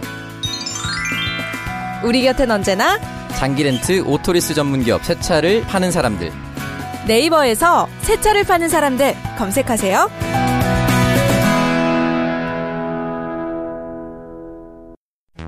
발냄새가 심해서 고민이세요? 신발 벗기가 두려우신가요? 천연 맨솔 성분을 배합하여 장기간 일정하게 배출하는 혁신적인 독일 특허 기술로 개발된 유니코프 깔창. 발냄새 제거, 무좀 완화 기능이 6개월 이상 지속됩니다. 발냄새가 심하신 분, 무좀이 심하신 분, 양말을 신지 않는 분, 운동이나 작업으로 신발을 장시간 신으시는 분 모두 유니코프 깔창을 강력 추천합니다. 신발을 벗는 순간 menthol의 상쾌함을 느낄 수 있습니다. 어디서든 자신있게 벗으세요. 국내 최고의 공인기관으로부터 인체 및 환경 유해 물질 안전성을 입증받았습니다. 검색창에 유니코프 깔창을 검색하세요. EJ몰에서도 구매하실 수 있습니다. 네, 장기 렌트 오토리스 전문회사 새 차를 파는 사람들. 예. 장기 렌트와 리스는 개인 사업자와 법인 사업자를 위한 절세 효과가 있다고 하니까요. 관심 있는 분들, 어, 새 차를 사려고 계획되신 분들 네이버 검색창에서 새 사람 또는 새 차를 파는 사람들로 검색하시기 바랍니다. 1833-5850입니다. 네, 두 번째 광고는 에, 유니코프 깔창입니다. 네, 유니코프 깔창 광고입니다. 신발 벗기가 걱정되는 발냄새 때문에 고민이신 분들이 있죠. 유니코프 깔창을 사용하면 발냄새 제거, 무좀 완화 기능이 6개월 이상 지속됩니다. 검색창에 유니코프 깔창을 검색하세요. EJ몰에서도 구매하실 수 있습니다. 예. 저희 사실은 뭐, 아까 풍우 양고기도 그렇고, 공주 매운탕도 그렇고, 어, 우리 이 방송에 광고하신 분들은 다 우리 방송을 열심히 듣는 분들이거든요. 그러니까 다 우리랑 똑같은 마음을 갖고 계시는 분들이에요. 예, 그러니까 그 뭐라 연대 차원이라 할까요? 요즘에 자영업 너무 힘들잖아요. 뭐, 그 자영업자가 100명이 있으면 5년 동안 지속할 수 있는 사람들은 뭐, 한 20명밖에 안 계신다 그래요. 그러니까 우리가 같이 연대 힘으로 아, 필요 없는 물건은 뭐 구입할 필요가 없지만 기왕이면 예, 우리 광고하는 업체 많이 애용 부탁드립니다. 팟캐스트 광고에 무슨 뭐 대기업 제품이 광고하지는 않으니까. 예. 네, 자 박근혜 구속영장은 청구가 됐고요. 어, 생각보다는 검찰이 좀 빨리 움직인 것 같아요. 그래서 구속영장을 청구했는데 구속영장 청구 사유가 지금 나왔나요? 뇌물로 지금 나왔나요? 되어 있습니다. 예, 그 검찰에서 그 첫날 그 언론 브리핑 할 때는 그 얘기를 안 한 것 같은데 그럼 뇌물죄로 기소를 한 것 같습니다. 기소는 아마- 아니고요. 예, 영장 예, 청구. 영장 청구를 네. 아마 그 증거 인멸의 우려 이게 가장 컸던 것 같은데 어떻게? 일단은 네. 뭐 그렇게 그 김수남 총장이 영장 청구의 가능성 여부에 관련해서 묻는 의- 기자들의 질문에 처음에 그 얘기를 했었거든요. 그러니까 법과 원칙에 따라서 하고 수사 상황에 따라서 이제 결정하겠다라고 얘기를 했었는데 사실상 이 수사 상황이라는 게 되게 중요한 부분이 예전에는 특수본 일기가 강요 직권남용으로 지금 조사하지 않았습니까? 근데 이제 특검을 거치면서 이제 뇌물 관련된 부분으로 바뀌었단 말이죠. 근데 그 뇌물로서 지금 특검에 관련된 어, 증거를 가지고 이재용 부회장이 지금 구속이 됐습니다. 그럼 형평성 차원 에서도 박 전 대통령에 관련된 부분이 뇌물이라면 구속영장을 청구해야 된다는 결론이 나오게 되는데 이런 부분을 보면 어떻게 보면 언론에 관련해서 얘기를 할 때 이미 영장 청구에 관련된 부분은 결정되지 않았었나 이렇게 생각이 듭니다. 이 분야는 제가 전문가로서 한 말씀 드리겠습니다. 박근혜 대통령의 구속영장은 100% 발부된다. 법원에서 법원에서. 네, 이 이유를 얘기하겠습니다. 어, 특검에서는 433억인가요? 네. 그걸 문제 삼았죠. 근데 298억으로 줄였어요. 그래서 어 미르 재단에 냈던 거 204억 그리고 동계 스포츠 영재 센터 거기에 16억. 16억. 그다음에 비덱 스포츠에 78억. 그래서 도합 298억을 뇌물로 받죠. 네. 그래서 특가법상 1억 이상이면 10년 이상 무기징역 무기징역. 이게 처할 수 있죠. 근데 왜 이렇게 했을까? 제가 쭉 봤어요. 봤더니 이거더구만. 헌재하고 비슷해. 논란 있는 부분 을 일단 빼. 그리고 확실한 걸 잡어. 그래서 일단 구속영장을 청구하고 그 다음에 롯데, SK 아직 수사 안 했거든? 네. 계속 할 거거든? 입 맞출지는 몰라. 증거를 없앨 수도 있어. 그러니까 구속해야 돼. 이거더구만. 그리고 어, 형평성과 사안의 중대성 이걸 봤을 때 구속할 수밖에 없어요. 그래서 이걸로 일단 검찰 영장을 쳤더구만. 그렇기 때문에 네. 이재용 영장하고 똑같아요. 그래서 법원 영장 칠 것이다. 그렇죠. 네. 동전의 양면 쌍둥이 영장이야. 그렇기 때문에 아, 소명이 부족하다 하는 혹시 모를 법원에 에, 소명 부족이다 네. 하는 것을 원천 차단했다. 100% 발부된다. 그 MC 진행이 좀 따라주시고. 그건 내가 다른 거 다. 흥분했어, 흥분. 그걸로 다른 거 다 하고 물어보려고 그랬는데 먼저 치고 나왔어. 흥분, 흥분했어. 구속시켜야 되니까. 마지막에 다시 한 번 하세요. 네. 마지막에 다시 한 번 하고. 지금 그, 어, 박 전 대통령이 검찰 소환 조사를 받았을 때 생각보다 일찍 끝났다 그랬어요. 그게 아마 검찰에서 물어보고 박근혜가 아니라 그러면 어, 알았어 하고 그냥 넘어가서 아마 빨리 끝났다고 그런 것 같아요. 애초에 음. 일단 그 용어부터 정리하면은 검찰은 소환을 할 수가 없습니다. 음. 소환은 법원만 하는 것이고요. 검찰은 출석을 요청하는 것입니다. 음. 그래서 검찰의 소환 조사라는 것은 사실 말이 안 맞아요. 있을 수 없는 것이고 언론에서 편하게 말하는 거죠. 음. 그냥 불렀다 하는 건데 어쨌든 박근혜 전 대통령이 조사를 받았죠. 음. 조사를 받았는데 이게 13개의 혐의에 대해서 굉장히 자세하게 그 조사를 한다면 하루에는 사실 끝나는 게 그렇죠. 불가능합니다. 네. 아무리 간단한 사실 뭐 정 의원님도 많이 받으셨겠습니다만. 네. 저도 뭐 네. 그 피의자 전문가입니다. 네. 아니 이게 처음에 뭐 어디 사냐, 누구냐, 뭐 훈장 받은 적 있냐, 뭐 재산이 얼마냐, 병역 어떠냐, 건강 어떠냐 묻고 뭐 잠깐 인사하고 뭐 커피 한 잔 마시고 시작하면 한두 시간 금방 가고요. 몇 마디 물어보면은 밥 금방. 식사 시간 됩니다. 예. 그렇기 때문에 애초에 하루에 끝나겠다고 하는 것이 그 하루 동안에 박근혜 전 대통령의 자백을 이끌어내거나 아니면 의미 있는 어떤 진술을 찾아내거나 하는 것은 기대조차 안 했던 것 같아요. 따라서 어 일단 지금 그 작가님 말씀하신 대로 아니라고 하면 아니라고 하는 대로 넘어갈 수밖에 없습니다. 책임 추궁 뭐 추궁을 하거나 이렇게 적극적으로 이제 그 자백을 유도하기 위한 그런 조사는 아니었던 것 같아요. 따라서 어 어찌되었든 하루 만에 조사가 끝났고 그러한 조사 결과를 종합해서 영장을 청구했는데 이 검찰에서 기자들에게 배포한 자료가 있죠. 뭐 길지 않습니다만 여기에 굉장히 흥미로운 부분들이 많이 있습니다. 첫, 처음에 이제 이렇게 시작을 하죠. 어, 지난주 조사 결과 등을 종합하여 전직 대통령의 신병 처리에 대해 신중하게 검토하였다. 라고 하면서 매우 고민을 많이 했음을 먼저 밝히고 있습니다. 굉장히 알아봐, 알아달라라고 하는 것이죠. 그리고 그 검토한 결과라고 하면서 쭉 나오는데 어, 좀 전에 의원님 말씀하신 게 다 맞습니다. 사안이 매우 중대하다라고 해서 설명을 쭉 해놓고 있고요. 그 다음에 향후 증거를 인멸할 우려가 상존한다 라고 하는 게 두 번째였고요. 또한 세 번째가 구속영장을 청구하지 않는 것은 형평성에 반한다 라고 했고 마지막에 위와 같은 사유와 재반 정황을 종합해서 볼 때 구속영장을 청구하는 것이 법과 원칙에 부합한다고 판단하였음. 점. 끝 점 라고 해서 마무리를 했는데 어, 오늘 시간이 된다면 나중에 좀 증거 인멸의 염려가 뭔지를 좀 간단히 살펴보면은 수준 높은 정치알바 청취자분들이 뭐 그냥 자- 짧게 짧게 언론에서 이야기하는 거 이상으로 어, 과연 증거 인멸의 염려가 있느냐 그래서 지금 박근혜 전 대통령 측은 이렇게 말하지 않습니까? 아니 지금 수사가 다 끝났다. 증거 수집 다 했다. 다 했는데 도대체 왜 구속을 하냐? 증거인멸? 도대체 뭘 증거인멸 한다는 거냐라고 하고 있기 때문에 여기에 대한 법원의 기준을 좀 나중에 오늘 좀 후에 말씀드리면은 청취자분들께서 판단하시는 데 좀 큰 도움 될 것 같습니다. 2부에서 하세요. 알겠습니다. 네, 일부가 지금 생각보다 네네, 많이 그러니까요. 걸려 가지고 2부에서 하시고 자 그리고 오늘 보도 따르면 박근혜 전 대통령이 수사를 받으면서 매우 억울해하고 매우 흥분해가지고 잠시 수사가 안 됐다 이랬는데 그랬든 말든 어쨌든 영장은 청구가 됐습니다. 자 중요한 거 그러면 박근혜가 이제 내일 아, 우리 녹음 시간은 내일입니다. 목요일 오전에 있을 영장 실질 심사에 나가야 되는데 뭐 전직 대통령 수사는 처음입니다. 나갈까요? 안 나갈까요? 영장 실질 심사. 나간다고 오늘 아까 속보가. 나왔습니다. 나왔습니까? 예. 아, 자, 편집해 주세요. 네. 아니, 안, 안 편집하는데. 나가면 어떻게 대응을 할까요? 일단 나가면 이제 그 나가는 순간부터 검찰 조사 때처럼 생중계가 따라 붙을 겁니다. 경호도 따라 붙을 거고요. 그러면 일단 검찰로 출석을 해서 검찰 그 수사관과 함께 이제 다시 이제 영장 그 그 전담 어, 판사가 판사에게. 있는 법정으로 이동을 하게 될 텐데요. 지하 통로를 통해서요. 그럼 이제 가서 이제 본인이 이제 그 구속전 피의자 신문을 진행하게 됩니다. 뭐 법리상으로는 다툴 게 없을 것 같아요. 개- 거의 다 뭐 부인을 할 거고. 그러면 이제 재판부도 이렇게 하겠죠. 어, 이런 증거들이 검찰이 제시를 했고 구속의 필요성이 있다고 하는데 맞나요? 물어보면 아, 다 부인을 할 겁니다. 그리고 아까 의원님께서 말씀 주셨지만 저는 그렇게 시간이 오래 걸릴 것 같지 않습니다. 왜냐하면 지금 이미 검찰도 이재용 부회장하고 거의 같은 식으로 지금 문제를 그 답안을 올려놨거든요. 그렇기 때문에 이미 심사가 한번 이루어졌기 때문에 그렇게 법원이 고민할 건 많이 없을 것 아, 같습니다. 그런데 좀 이렇게 보여주기 위해서라도 일부러 고민할 것 같아요. 발표만 늦게 할 겁니다. 그러니까 발표만. 네. 제가 세계 최초로 단독 보도 하나 하겠습니다. 어, 30일, 3월 30일 오전 오전. 10시 20분부터 박근혜는 사실상 구속 상태입니다. 어, 이동, 차를 타고 이동하잖아요. 네, 그렇죠. 법원을 도착하잖아요.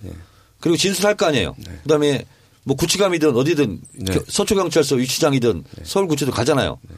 그 구속 상태예요. 경호 종료됩니다. 경호 종료되고 예.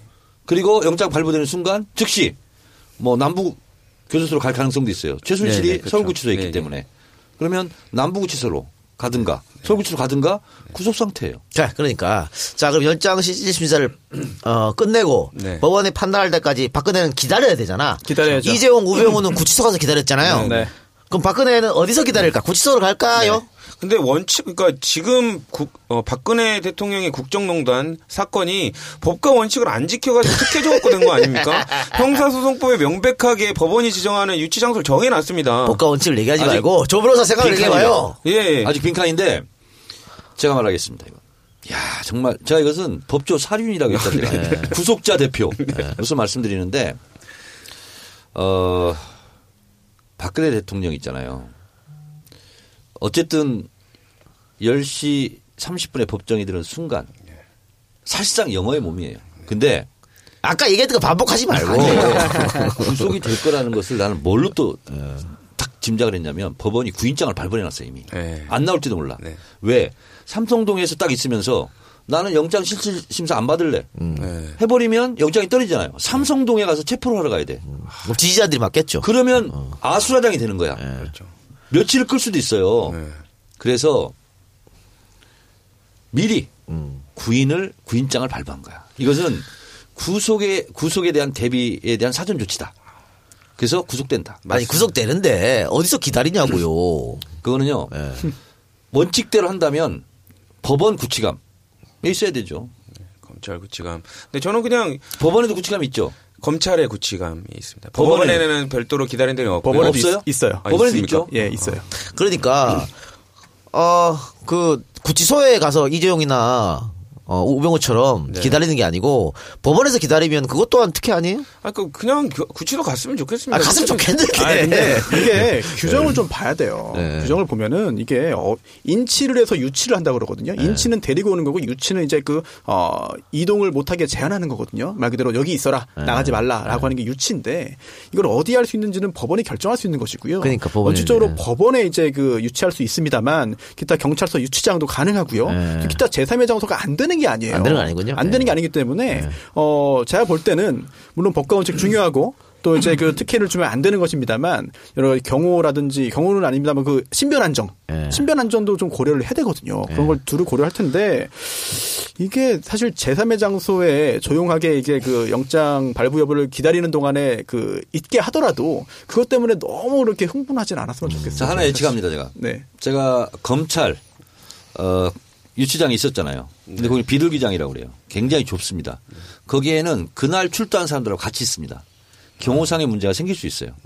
그래서 저는 어, 어쨌든 구속 그 영장 발부되면 바로 구속이잖아요. 그렇죠. 그래서 저는 어, 심리 마치고 실질 심사 마치고 곧바로 서울구치소나 남부구치소로 이동하는 게 맞다고 봐요. 그리고, 그리고, 이미 네. 이게 그 구인을 위한 구속 영장에 이미 기재가 돼 있습니다. 따라서 아 이제 구인을 위한 구속 영장이 발부됐다면 거기에 이미 법원이 어디에 이제 그 유치할 것인지를 적어놨기 때문에 우리가 모를 뿐이지 결정돼 아직 있는 거죠. 빈칸이래요. 아직 빈칸이래요? 네. 어, 빈칸은- 아직 빈칸이다. 네. 자, 또 하나 궁금한 점. 뭐정 의원님이 우리 가운데서 유일하게 네. 경험 있을 텐데 네. 검신 아, 네, 검신합니다.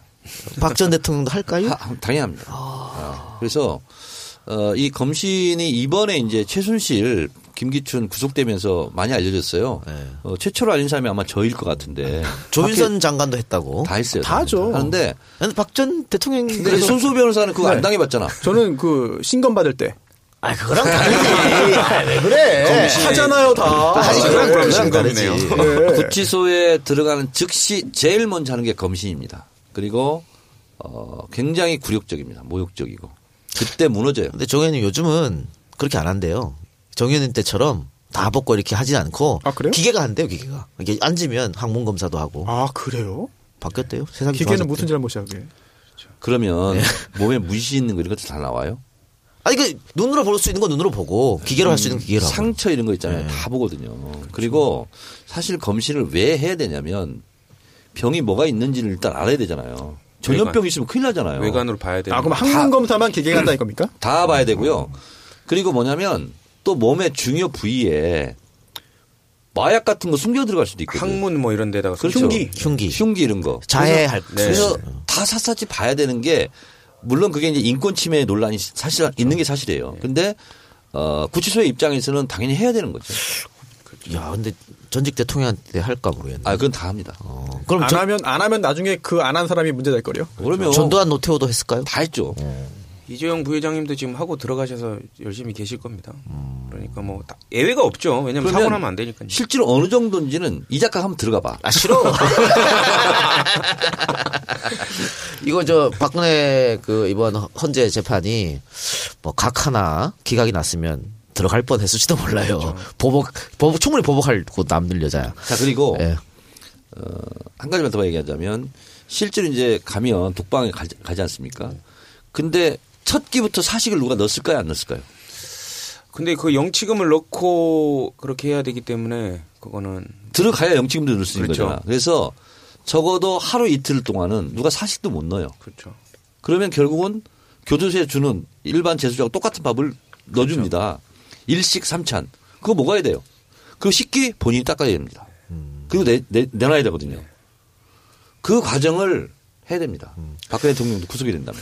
보고, 보고 싶어 하시는 것 같습니다. 아니 나는 안 봐도 알아. 내가 그걸 2년 동안 했기 때문에 상당히 멘탈이 붕괴될 겁니다. 아, 저는 그 박근혜 전 대통령이 그 국민을 대하는 자세 혹은 그 남의 아픔을 자기 걸로 느끼는 어떤 그런 거 전혀 없었다고 전형적으로 볼 수 있는 장면이 어떤 장면이었냐면 대통령이 그 국회로 연설하러 왔을 때 있지 않습니까? 가족들 안 쳐다봤을 때. 그렇죠. 그때 가족들이 이제 피켓도 들고 뭐 대통령님 우리 저 진실 좀 밝혀주세요 하고 있는데 눈길 한번 안 주고 자기 마중 나온 국회의원들하고 씩 웃으면서 들어갔거든요. 바로 그 모습이었었는데 그 자리에 혹시 계셨었어요? 저는 그때가 10월 달이었죠. 10월 달이기 때문에 병원에 입원해 있었죠. 단식 끝나고 복식 때문에.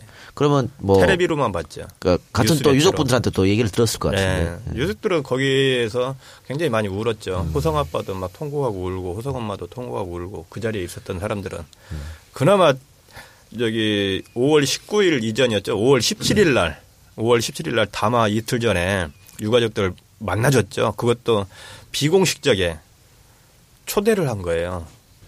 왜 17일 날 초대했겠어요? 5월 19일 날 대국민 담화를 해야 되는데 이 세월호 참사는 났지 유가족들은 나도 한번 만났다. 네. 이 얘기 하려고. 만났다가 아니라 담화문 발표 어떻게 내용을 할까 이걸 몰랐기 때문에 어떻게 발표를 해야 될까 했는데 그때 세월호 유가족 만나서 몇 시간을 얘기하면서 가족들이 이 얘기 저 얘기 막 해수부 뭐 어쩌게 해체하고 막 이런 얘기 다 했었거든요. 그게 담화에 다 나와버린 거야. 대화했던 내용이 담화문으로 나와버렸어요. 몰랐던 거예요. 뭘 담화를 해야 될지를.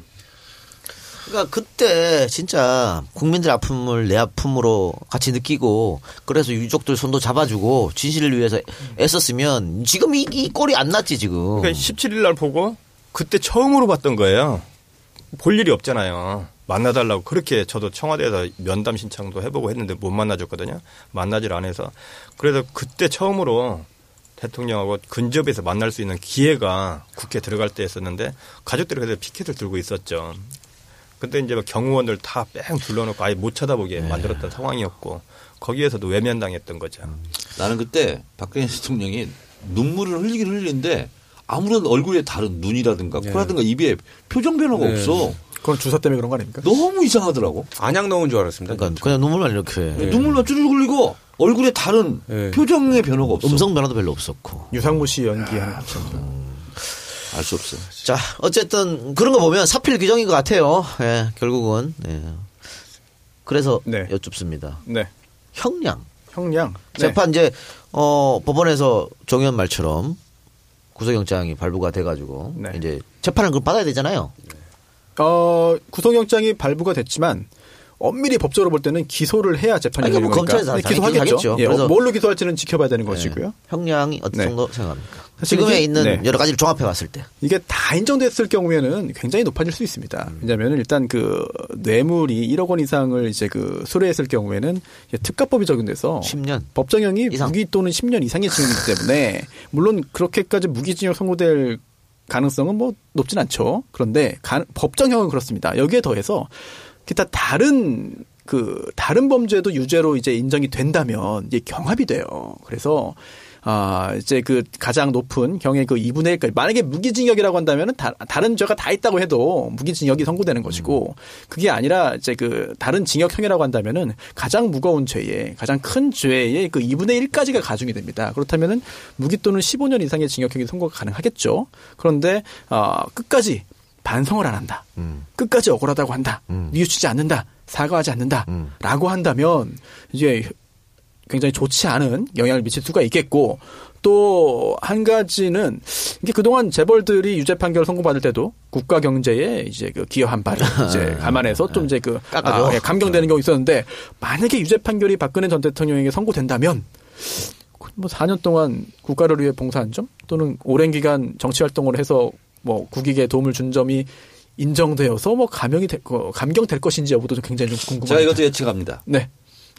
어, 검찰에서는 일단 무기를 구형할 것 같습니다. 구형은. 왜냐하면 검찰로서는 그렇게 할 수밖에 없어요. 초기 장난 아니죠. 예. 무기를 징역, 어, 무기를 하고, 그 다음에 어, 실제로 1심 재판부는 제가 봤을 때는 18년 정도 선고할 것 같아요. 아, 속보가 하나 떴네요. 세월호에서 발견된 유골 동물뼈라고 합니다. 아, 예, 많이 좀 아쉽게 되네요. 또 기다리던 분들 많이 계셨는데. 예. 계속해도 될까요? 예, 계속하세요. 아니 어찌 보면 다행 아닙니까? 아니, 아니 그래도 네. 좀 빨리 아직 찾고 아직 선체 안에 온전히 있을 가능성이 있으니까. 알겠어요. 자, 그래서 뇌물죄가 제일 무겁지 않습니까? 그렇죠. 뇌물죄로 15년. 그리고 다른 거 있잖아요. 직권 남용. 뭐 5년 이하잖아요. 이런 것은. 네.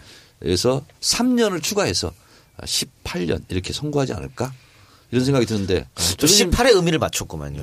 아니 아니 그것도 있는데 실제로 검찰 구형 무기가 나올 것 같아요. 네네. 근데 왜 그렇게 생각했냐면 어 노태우가 17년 받았거든요. 근데 거기는 뇌물죄뿐만 아니라 아, 반란수계, 내란수계, 내란 동조, 전두환은 내란 수계, 뇌물 이렇게 해서 무기를 받았거든요.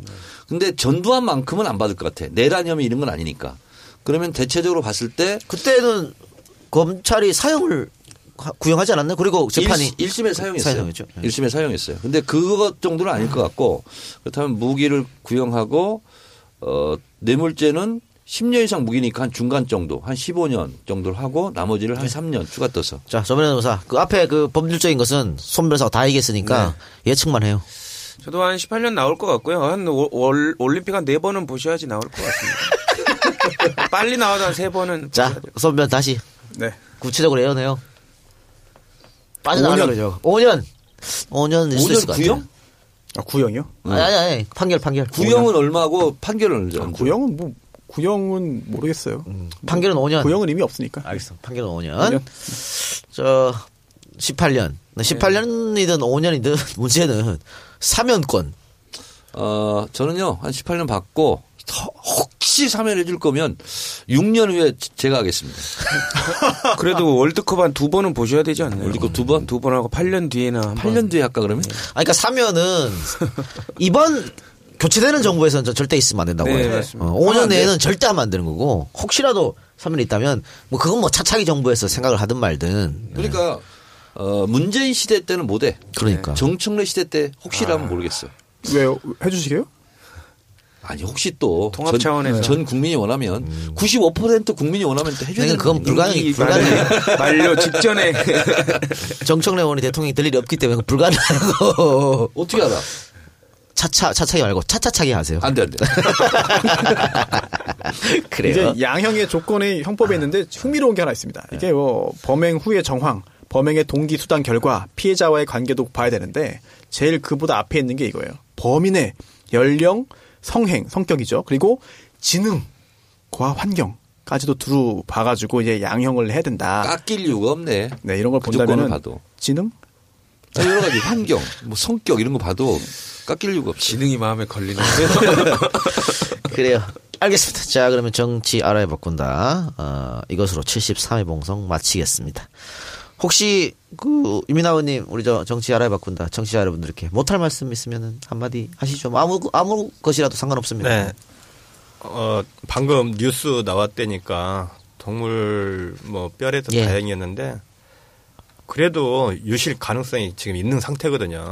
이게 배수 중에 나온 거니까. 예. 그래서 마지막 아홉 명 미습자가 모두 가족의 품으로 꼭 돌아갔으면 좋겠습니다. 유실 가족 없이. 네, 감사합니다. 자, 어, 일부 소개해 주셨고요. 어, 우리 저 두 변호사분들은 2부에서도 같이 해주시기 바랍니다. 네, 알겠습니다. 74회 방송은 정청래 단독 드리블 시간인데 뭐예요? 키워드 분석? 어, 이변은 없다. 아, 아 이번에 그 민주당 경선 네. 예, 또 하나? 3.5%의 법칙. 예. 두 개요? 네. 이변은 없다. 3.5% 법칙. 3.5 뭐? 3.5%의 법칙. 비- 뭐 힌트라도 줘요. 3.5가 뭐예요? 안 돼요. 안 돼. 저 뭐 대출 이자예요? 3.5%? 어, 주택담보. 주택담보 요새 3% 넘어가지고 네. 3.5% 가더라고. 미국 금리 자꾸 올라간다 그래가지고. 네, 알겠습니다. 그러면 74회에서 뵙겠습니다. 자, 네 분 수고하셨습니다. 감사합니다. 감사합니다.